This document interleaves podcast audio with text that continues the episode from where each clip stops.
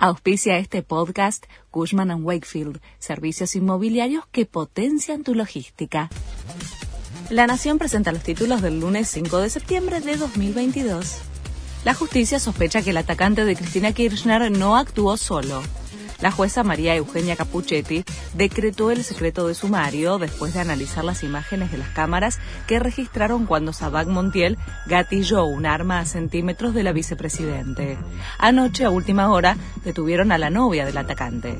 Además, la magistrada escuchó el testimonio de los peritos que manipularon el teléfono del detenido para determinar por qué se reseteó al estado de fábrica.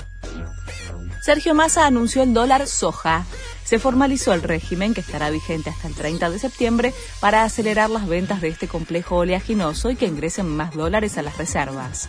La tonelada pasará de los 53 mil pesos actuales a más de 70 mil. Para los productores significará un tipo de cambio a 200 pesos, una mejora de más del 37%. El senador José Mayans pidió parar el juicio de vialidad para que exista paz social. El presidente del bloque del Frente de Todos en el Senado consideró que en la causa se gestó el germen de la violencia extrema. Hoy se reanuda el proceso con el inicio de los alegatos de las defensas y tras la acusación de la Fiscalía, que incluyó un pedido de 12 años de prisión para Cristina Kirchner. Chile rechazó la propuesta de una nueva constitución. Más del 60% de los chilenos rechazó aceptar la nueva Carta Magna, por lo que seguirá vigente la ley fundamental heredada de Augusto Pinochet.